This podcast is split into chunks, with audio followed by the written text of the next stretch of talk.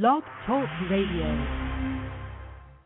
Welcome to episode 21 of the Family Medicine Rocks podcast for November 3, 2011. On today's show, we'll be uh, covering a couple of articles that really kind of irked me this week. One was from the Columbus Dispatch. The title was One Million in Ohio Lack Family Doctor. What is that about? We'll be talking about that. Um, and also, a New York Times article um, and also some advocacy efforts, advocacy efforts uh, by some family docs uh, coming up, uh, talking about uh, Medicare reform and uh, some new people uh, starting in social media here. So that and some recent meetings that I have been at and at are coming up. Um, all that on episode 21 of the Family Medicine Rocks podcast. Ladies and gentlemen, the president of the American Academy of Family Physicians, Dr. Glen Stream. Um, this year, one of my commitments and, and a great interest is to be more engaged with you as leaders, chapter leaders, uh, and, and our frontline membership. Uh, on, on Monday, a Twitter handle, uh, I'm privileged to be the first one to hold uh, at AFP Prez, P R E Z I already have 29 followers. I feel so proud. Um, I have a long, long way to go to catch up to uh, our current student board member, Kevin Bernstein, who has a little over a thousand. Um, and our, uh, our king of family medicine social media, uh, Mike Sevilla, who has nearly 7,000 uh, members.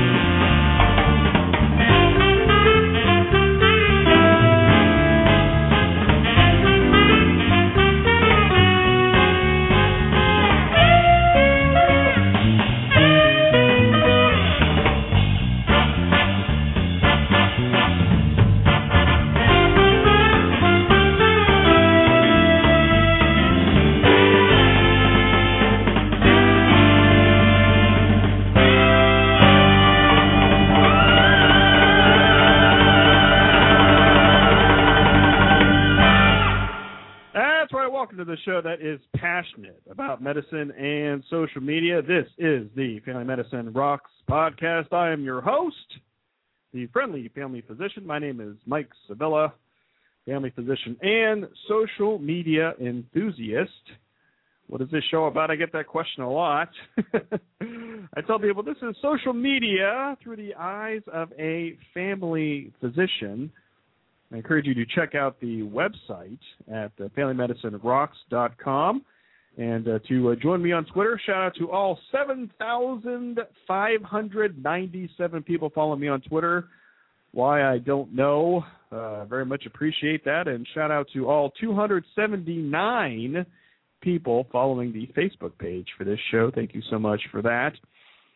Today is Thursday, November 3rd, 2011. It is 11 a.m. Eastern Daylight Time. The last time were able to say that, Daylight Savings Time ends this coming weekend, so remember to fall back, people.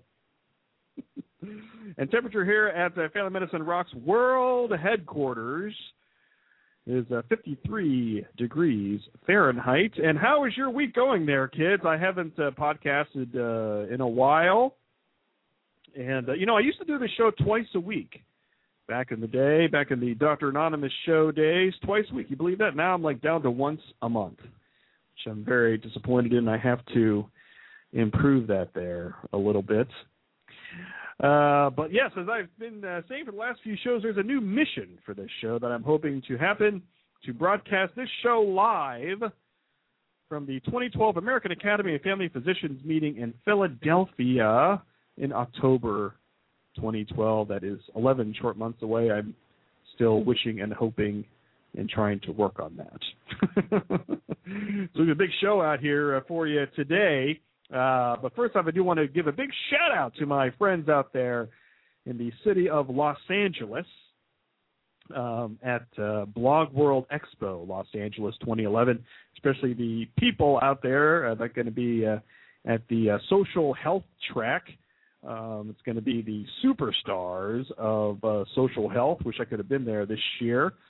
Um, I was there a couple of years ago. Was on a panel there, but uh, a lot of a lot of my friends going out there are going to be presenting. Uh, it is, uh, I believe, just past 8 a.m. Pacific time, uh, and uh, my good friend uh, Kerri Sparling and uh, Schwen and uh, Terry Pollock, Jamie Davis, Kim McAllister, Dr. Val, I think is going to be out there. The karaokeing Enoch Choi will be out there presenting as well. So uh, have a fun day out there today, there, kids.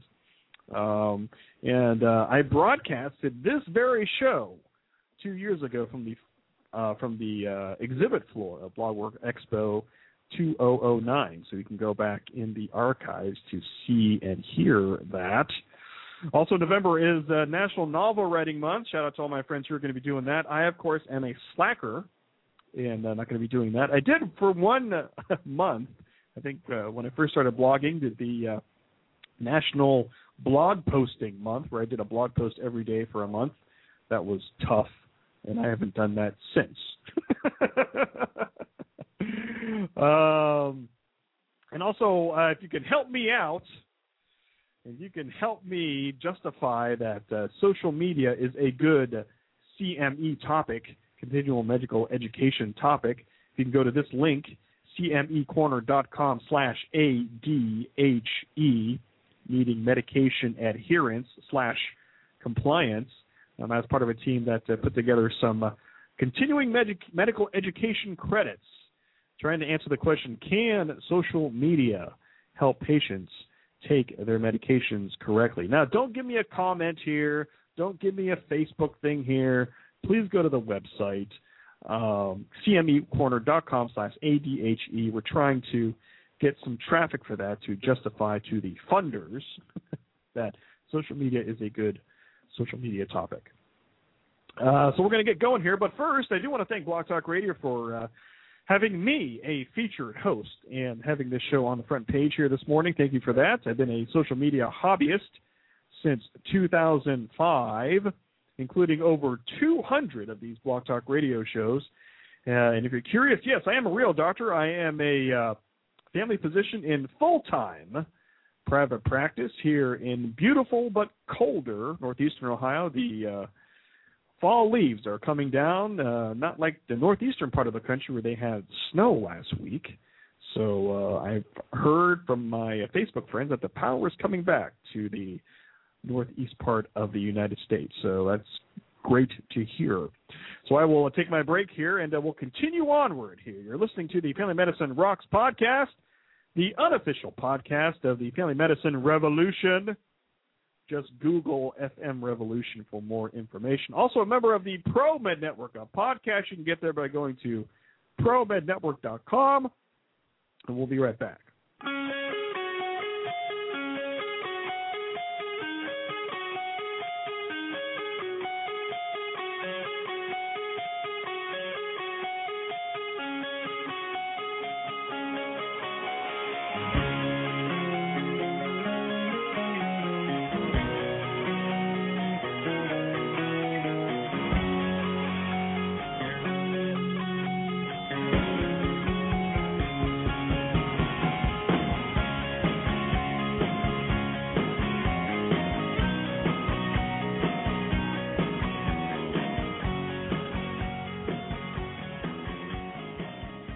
That's right, Family Medicine's leading voice in social media, in my own mind. this is the Family Medicine Rocks podcast live on the Blog Talk Radio Networks. Our top story here uh, has to do with the story from the Columbus Dispatch newspaper from Tuesday, November 1, 2011, 7.06 a.m. The uh, title here is 1 million in Ohio lack family doctor. What? I know. And I've been getting some emails here for the past few days saying, Mike, why does this drive you nuts? What what why? Why? I mean it's it's a nothing really type story. Like why why are you just so revved up with this? Well let me just read this here to you. I'll read parts of this and react to them. And if you want to follow along, you can go to FamilyMedicineRocks.com. There's a link there. You can also go to the Columbus Dispatch website and read the story there. Here's the first sentence. The first sentence goes like this Nearly 1 million Ohioans say they don't have a family doctor or nurse practitioner who they can see about health problems. That's the that's the leading sentence. Yeah, sure. That gets some attention. It gets later in the uh, in the article here. I'm like, where did this come from?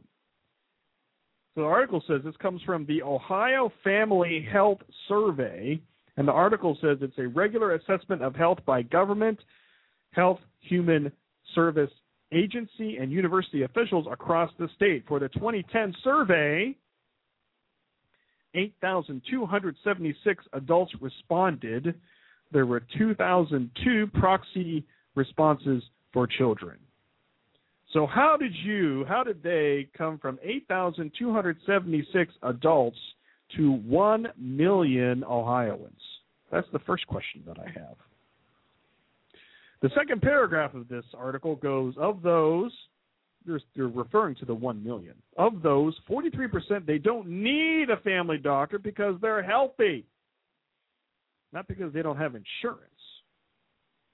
Research, researchers said, according to the article, this finding suggests that a mandate under federal health reform that everyone have health insurance is not enough to ensure that people will get regular care. What does that statement mean? That statement is aimed directly to Ohioans here voting on issue three. That's right, issue three coming. Uh, the election day is next week. Have to do with uh, a change in the Ohio Constitution uh, affecting a possible federal mandate or a federal mandate for people to purchase health insurance. I think that's where that came from. And that's what people have told me the past few days. They're like, Mike, this is a totally political article. Why are you getting so why are you getting so wrapped up with it? Well, I'm getting so wrapped up with it as I go through this whole article. There is not one quote from a family physician. There's not one. There's one quote here in this article, and it comes from an emergency room doc. And nothing against emergency medicine. But if the title of the article says family docs, you would think that the reporter would call somebody who's a family doc and say, hey, what is your reaction to this study? That's one thing that gets me all upset. The next thing is where do they get their numbers? They don't explain it. I go to this Ohio Family Health Survey website, try to find some data so I can do my own interpretation of the raw data. There is nothing there. There's nothing there that I could see. If people have the link to where the study is where I can look at it, send it to FamilyMedicineRocks.com and I'll look at it. But how they went from 8,276 adults in this survey to 1 million Ohioans say they do not have a family doctor to see about health problems. What is that about? I don't get that. And then they say in paragraph two, because people don't get past paragraph one, paragraph two of those 43% they don't say they don't need one. And later, later in the uh, in the article. It says in the second highest response, 29% of those surveyed said the high cost of health care kept them from having a regular doctor or nurse practitioner. so that's kind of buried in there in the middle of the article. So, and, you know, later that day, it got picked up by the Associated Press. And as I'm looking across news stations across the great state of Ohio, a lot of people did pick up this story, including locally here at the Family Medicine Rocks World headquarters. There's been a lot of commentary on it, and uh, you know why why didn't they ask a family physician? Why didn't they ask the Family Physician Organization of Ohio, namely the Ohio Academy of Family Physicians? What is the deal with that? So, but I am happy to report that uh, the Ohio Academy of Family Physicians did send a letter off to the Columbus Dispatch on Wednesday, November 2, 2011, It goes like this The findings of the Ohio Family Health Survey in Tuesday's dispatch underscore the need for the patient centered medical home PCMH model of care. Patients need a primary care physician, such as a family physician, when they are both healthy and sick. Developing a patient physician relationship while healthy promotes preventative care focused on well care rather than sick care.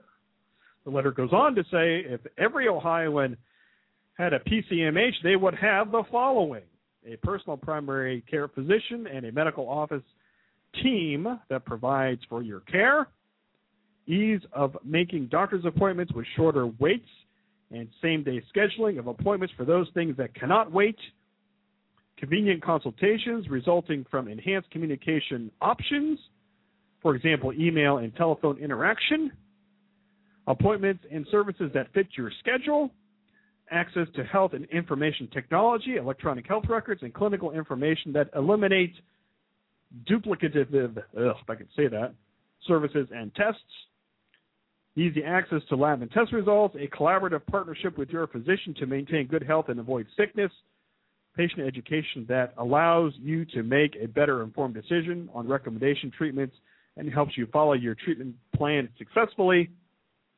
health reminders and assistance with self care and counseling. If you had a PCMH, why would you want or need to go to the emergency department for primary care? Exactly. Colette Willens, MD, family physician, Westlake, Ohio, President's Ohio Academy of Family Physicians. So that's great. I'm glad that the uh, Ohio family physician community came to uh, came to bat did not ask for an opinion, gave out an opinion, showed some leadership out there, and say, hey, this is what we think.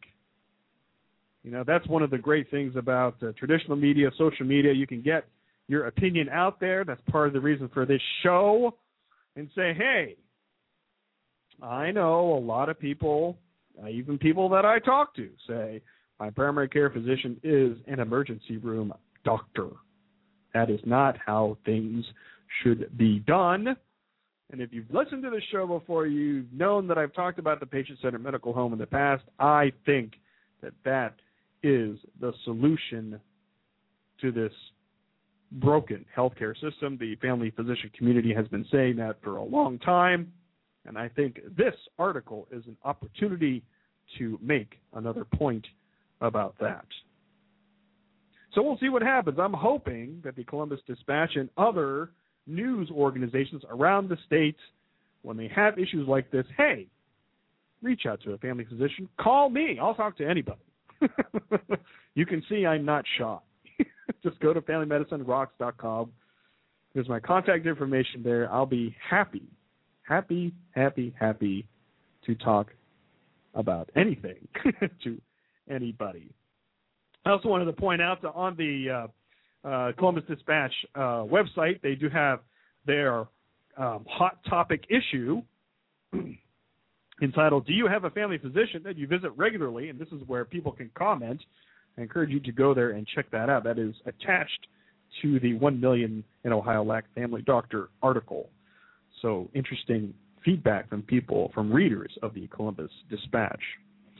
So I will take a break here, and uh, topic two will be about advocacy, the more broad topic of advocacy. This is a small topic here. We're talking about federal stuff that uh, family physicians can and should do. Right after this, my name is Mike Sevilla. This is the Family Medicine Rocks podcast right here on Blog Talk Radio. We'll be right back.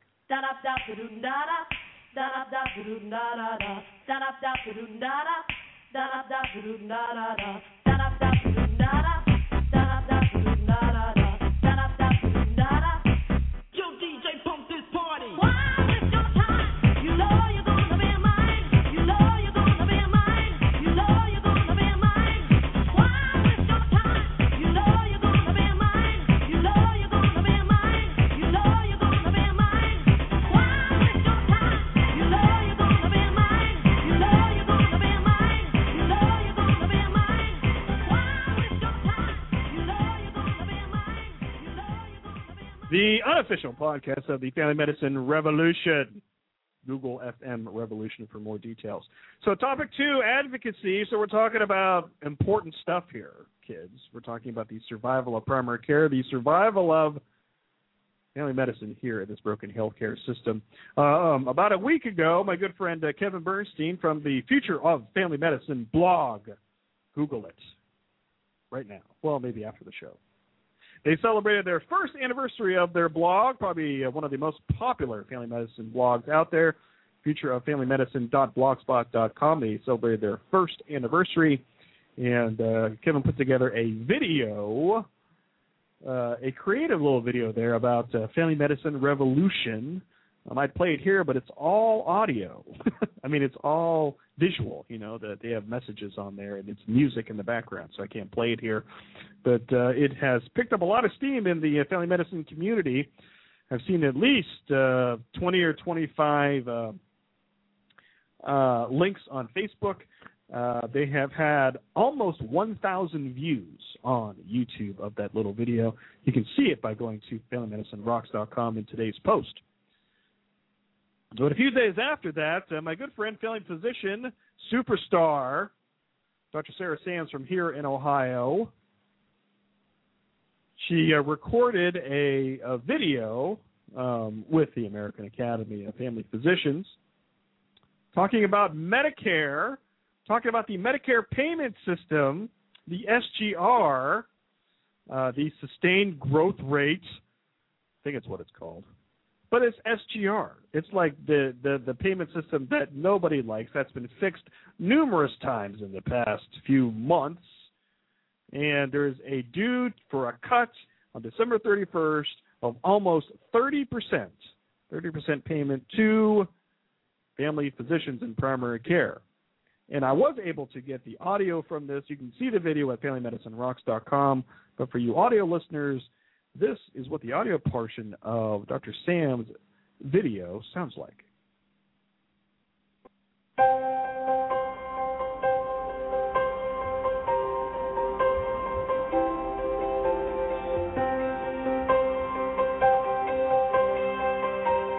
Hi, I'm Dr. Sarah Sams. I work in a small family practice, and every day I see all sorts of patients. Many of them are seniors on Medicare. I'm glad I can help give them the excellent care they deserve.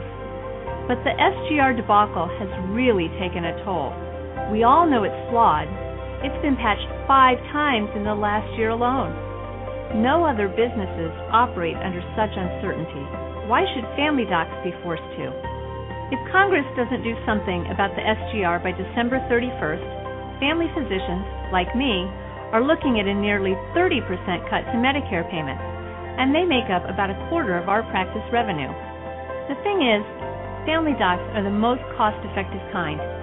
We catch and treat illnesses early and manage chronic conditions, preventing unnecessary and expensive hospitalizations. We already get paid less than other specialties, so when you're looking for places to cut the budget, don't look to primary care docs. Please don't take away our ability to care for the patients that need us most. Here's the bottom line. Unless the SGR is fixed, a lot of us won't be able to afford to take new Medicare patients, and we may be forced to stop taking care of some that we currently see. Some practices may even go out of business. A lot of people out there, mainly seniors, could lose their doctors. Don't let this happen. Fix the SGR once and for all. You can do this by 1. repealing it, 2 setting a temporary rate for the next three to five years so that different payment systems can be studied. And three, within this rate, give primary care a 3% bump to sustain the most cost effective type of physician. Help us keep healing. So there you go, kids. Uh, still gives me goosebumps, you know, hearing that. that is such a great job.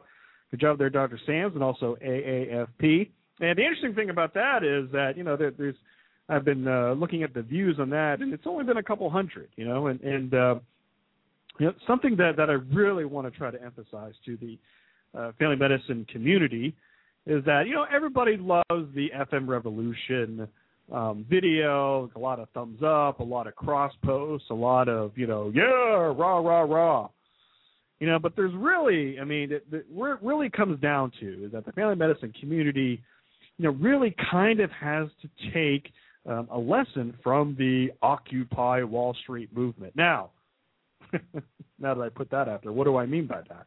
What they have done, what the Occupy people have done, and what they're doing, is that they are taking and they are turning emotion into action. Now, you may not agree with their action, but they are doing something. And I think the family medicine community needs to do the same. It's great to say, hey, we love your family medicine revolution video. You know, it makes me feel good, you know, but then what? Then what?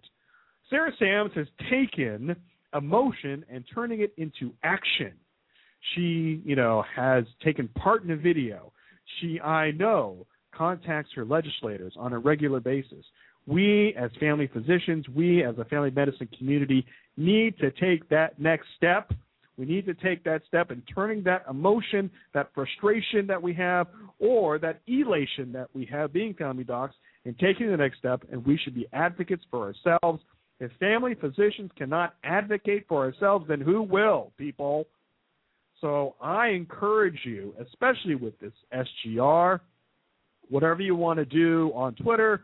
You know, I've seen people say, you know, fix SGR, hashtag, um, you know, repeal SGR, hashtag, um, eject SGR, hashtag, however you want to do it. Get out there, use social media to be an advocate for our specialty. Uh, the last thing in this segment, I want to give a big shout out to my good friend, uh, Dr. Jerry Tolbert, uh, who's a family doc, and he started a uh, podcast uh, this week and uh, very excited for him. He's been on this show in the past as a guest, and he started his own podcast called Here's to Your Health. And he's talking about clinical topics. I have a little bit of a segment here from his uh, podcast. You can get access to the podcast on their Facebook page. You search for Total Access Physicians on Facebook, or you can go to FamilyMedicineRocks.com in the show notes for this show to get access to their Facebook page.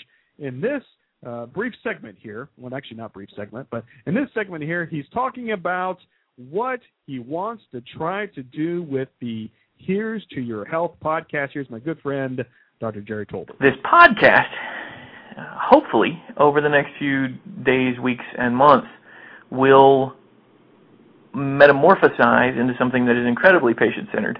The goal of this podcast is to answer your questions to discuss things that are pertinent, that are in the news right now, or that are public health topics that are very important. Just like yesterday's episode was about influenza and the, the influenza vaccine, uh, I hope to discuss several things that are um, pertinent to day to day life and day to day well being.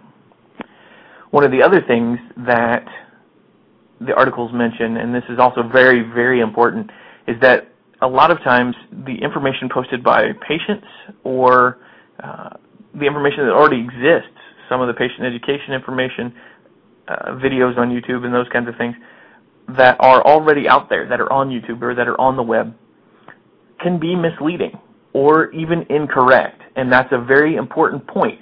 And it's also something that, as physicians, we're going to have to really step up and kind of take the lead on not only dispelling those myths, which is one of the things I'm going to be doing in this podcast, but also providing appropriate information in a setting and in a format that's easy for people to access. I'm going to start in the lighter notes of my podcast, including the links, or at least the, the URLs for uh, the articles that I'm using to uh, put them together, and for the citations that I'm using, if it's coming out of textbooks or if it's coming off of websites that are public accessible. Uh, and I want to, to make this as transparent as possible. I want people to understand that this isn't just me rambling on about these topics. This is actually me talking about these things from a from a researched background. I don't want this to be something that becomes a rant fest. Uh, that's not to say that it won't include my opinions about certain things, but I do want to be very scientific and I want to be research and, and evidence based in what I'm talking about. So uh, there's a lot of good information out there, and sometimes it's just hard to get your hands on. So my goal is to make it more accessible to you as a patient, or to you as a clinician, or to you as a as a, a person, and to allow you to ask questions that you may have or that you may have seen information about. You know, if you see something on the internet and you wonder, is this real or is this a medical fact uh, or is this a medical myth? Go ahead and send me a uh, text message if you know me personally. You can send me a a direct message on Twitter at drtolbert at Dr. Tolbert. That's my Twitter handle. Or you can find me on Facebook. However you feel led to, to contact me, uh, it's okay. I will try my best to keep up with all of those questions, and most of them, if they're something that I can get a lot of good background information on, will become uh, eventually podcasts on this feed. One of the things that this article points out, and it's one thing that I want to end with here, is that, and I'm quoting, the internet and social media are not going away. YouTube is a powerful platform to deliver and receive healthcare information, but healthcare providers and professional societies need to provide more educational and efficient materials using this powerful tool to counteract misleading information. That's my goal. That's my mantra. Uh, and that's what I hope to provide for all of you with this podcast. This is Dr. Jerry Tolbert, and here's to your health. Good job there, my friend, Dr. Jerry Tolbert. That is my goal. That is my mantra. Love that. Love that. The Here's to Your Health podcast. You can also find it on iTunes. Give him a, uh, a subscribe there. Welcome to the Family Medicine Revolution, my friend there, Jerry Tolbert, and uh, social media. We're going to take another break here. We're going to talk about, uh, after the break here, the New York Times article Do Nice Doctors Make Better Doctors? You're listening to the Family Medicine Rocks podcast right here on the Blog Talk Radio Network. We'll be right back.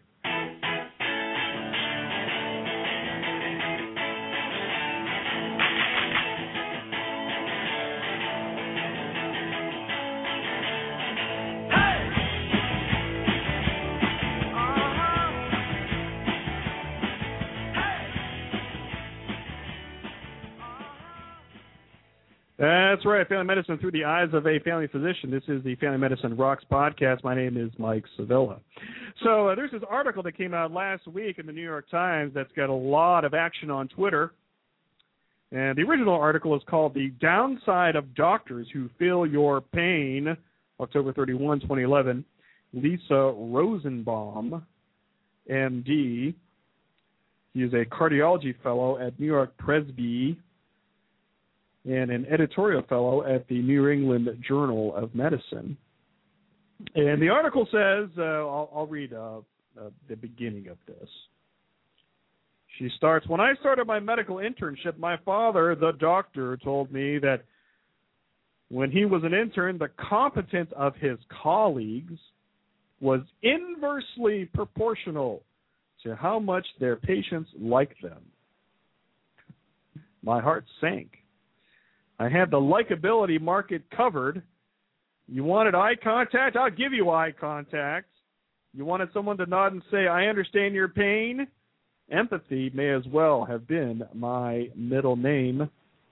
But actually, tending to the acute medical issues of sick patients in the middle of the night, interpersonal skills alone were not going to cut it. The article goes on to say that there have been some efforts at different medical schools for doctors to be nicer,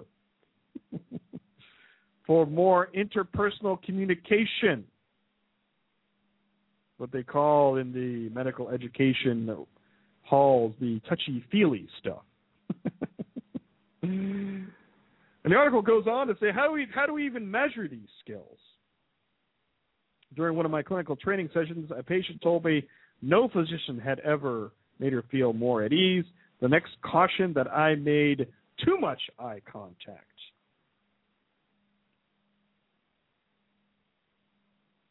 The beauty of clinical medicine is that we constantly question our latest wisdom.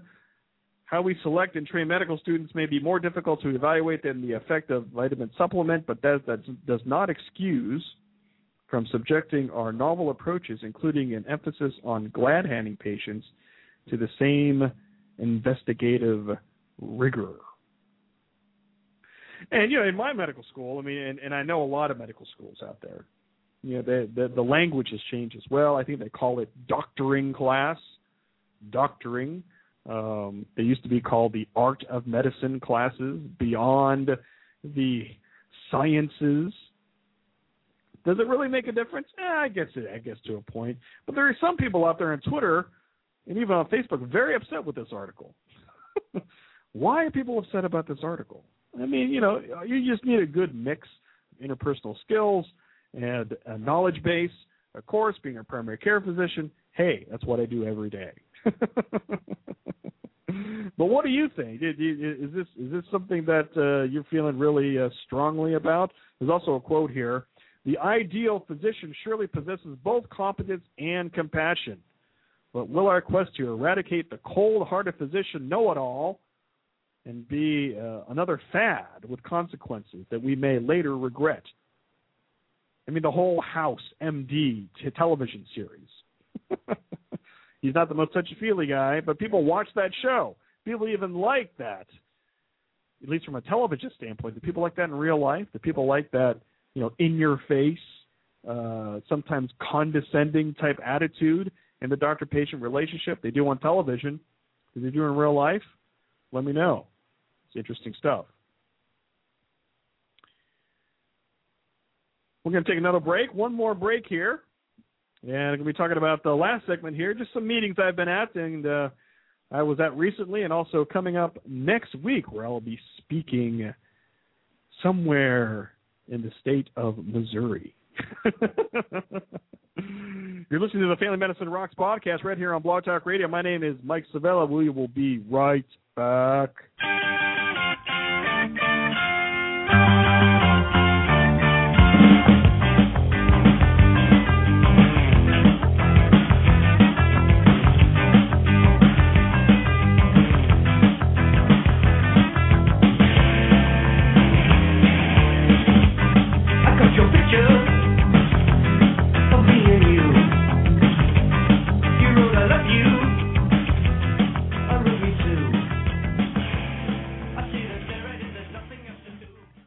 Family Medicine Rocks podcast here on live on Blog Talk Radio. My name is Mike Sevilla. If you like what you hear, thank you for staying with me this long. You can get more uh, information uh, at uh, blogtalkradio.com slash fammedrocks. You can subscribe to the podcast here, which I do probably about once a month now. if you like it, let me know. Maybe I'll do more podcasts uh, often. so um, a couple of weeks ago, I had this huge trip um, I went out uh, to the West Coast. Actually, I went to Los Angeles, where my friends are right now um, at uh, Blog World Expo Los Angeles. But I was there a couple weeks ago, um, and the uh, California Academy of Family Physicians asked me to come out and speak at their Family Medicine Summit. It was a really, really good time, and I got to meet a lot of great people out there. They're doing a lot of great uh, advocacy efforts, standing up for family medicine out there in the great state of California. I talked about social media and family medicine, I have been lazy, not really lazy. I've been too busy to edit the video. I did a, a video of uh, uh, of me uh, and my talk, and I think it might be up on uh, FamilyMedicineRocks.com uh, right now, where I talk to basically you know a bunch of uh, residents and medical students. The Family Medicine Summit uh, is framed for medical students and residents. Um, they're always a great group of people to be around. They give me energy. Uh, they always uh, make me think back to the my more idealistic days. not my uh, you know days now where I'm very cynical. not really. Uh, but it's always great to talk to them. Their their their their energy and their passion, um, not only for family medicine, but but uh, for taking care of patients, uh, for medicine in general. Uh, they're they're really savvy at, at social media. Uh, they they taught me a lot of good stuff. Uh, so so it was great to, to talk to them. I got to talk to uh, some program directors, uh, some uh, uh, community family docs, uh, a great mix of people. Um, and thank you again to the California Academy of Family Physicians for inviting me to come out. Um, I did a kind of tag team presentation with my good friend Dr. Jay Lee, who was on this podcast in the past, and we did a little bit of an advocacy talk there. We're hoping to uh, present together in the future at family medicine meetings, talking about advocacy and how we can stand up, especially using social media. Uh, for our specialty of family medicine. Uh, following that, I flew to Rochester, Minnesota, uh, to the Mayo Clinic. Uh, they had a, a, Mayo Clinic social media week. It was just, it was awesome.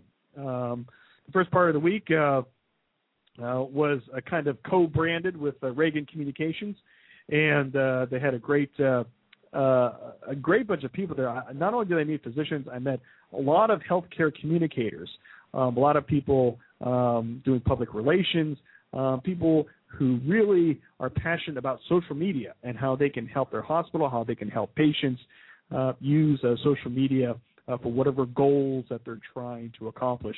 And I got to meet a lot of the social media, social health superstars uh, out there as well. That was a great experience, and I got to meet a lot of people. Hopefully, uh, uh, some opportunities for me personally have come out of that. I'm uh, doing some follow ups on that. People are following up on me on, on other ways that we can collaborate um, in the future uh, to work together uh, to educate the public, to educate um, communities um, about social media and medicine and family medicine. Uh, so, uh, so thanks to the Mayo Clinic for asking me to, to be on a panel there. That was a lot of fun. The second part of the week, they had a Mayo Clinic social media residency, which was a 26 hour uh, very intense session framed uh, towards um, social media beginners. Uh, and you're like, well, Mike, why are you there? You're not a social media beginner. I know. Uh, but I wanted, what I wanted to try to do was to see what kind of teaching techniques uh, that they had to teach people how to use family medicine. That's something that I'm passionate about. I want to teach my colleagues. I want to teach my peers. I want to teach anybody who will listen about social media, especially when it comes to social media and medicine, social media and family medicine. Um, so uh, um, got to uh, because you know when you're doing this every day, or and you know anybody with a hobby, when you're doing a hobby, it's a lot different than when you're teaching a hobby. And uh, there's that thing in medical school: see one, do one, teach one. And uh, I'm trying to uh, find out some little tricks that I can do, or, or ways that I can explain things to people, because I know how I understand things but how other people understand things can be a lot different. Uh, so hopefully, I'll be writing some blog posts uh, about that um, as well. Uh, uh they have a great Facebook page uh, the uh, for the meeting, the third annual social media summit on Facebook. There's been a lot of action on that um, as well. So next week, I'm very excited. I'm going to be going to the great state of Missouri next week for two days or three days to the Missouri Academy of Family Physicians uh, meeting out there. I'm going to be talking about uh, what else, social media and family medicine. Um, I've never been to their meeting before. I'm looking forward to uh, meeting some great people out there. Um, I think it's in the Branson, Missouri area, and I have all my flights all uh, set up there. And uh, being a speaker, this whole being a speaker thing is uh, a whole new thing for me. It's been a fun year this year, going to different places and meeting a lot of different people and seeing what their uh, concerns are, what they're excited about when it comes to social media and family medicine. So I will be at the Missouri Academy of Family Physicians uh, meeting uh, coming up uh, next week. Uh, you can follow me on Twitter or Facebook, and uh, you can see my updates uh, there. so that's it. that's it for today's show. It's a quick 45 minutes already here. I should I should be I should be podcasting a little bit more frequently because there's so much more information I could have talked about today uh, but I did not want to bore you here. I didn't want to go too much past uh, 45 minutes. Uh, so thank you all for joining me, whether you're listening live or uh, you're listening uh, downloaded on a podcast. Uh, send me some feedback. go to FamilyMedicineRocks.com. Send me some feedback there. You can follow me on Twitter, Dr. Mike Sevilla, Dr. Mike Sevilla. You can follow the Facebook page for the show. you can see my YouTube page at uh, MikeSevilla.tv. MikeSevilla.com takes you to my LinkedIn page. I am pretty much everywhere. So if you want to find me, you'll be able to find me. so uh, thank you all for uh, joining me. I don't know when I'll be podcasting again, um, but uh, um, I certainly will let you know out there uh, on Twitter or Facebook or whatever other mediums uh, that are out there. So let me find some uh, closing music here and uh, then we will get out of here. My name is Mike Sevilla, uh, and uh, the host of the Family Medicine Rocks podcast here. Thank you all for joining me. Go to the website. Check me out on Twitter, on Facebook. Have a great day, everybody, and we'll talk to you all very soon.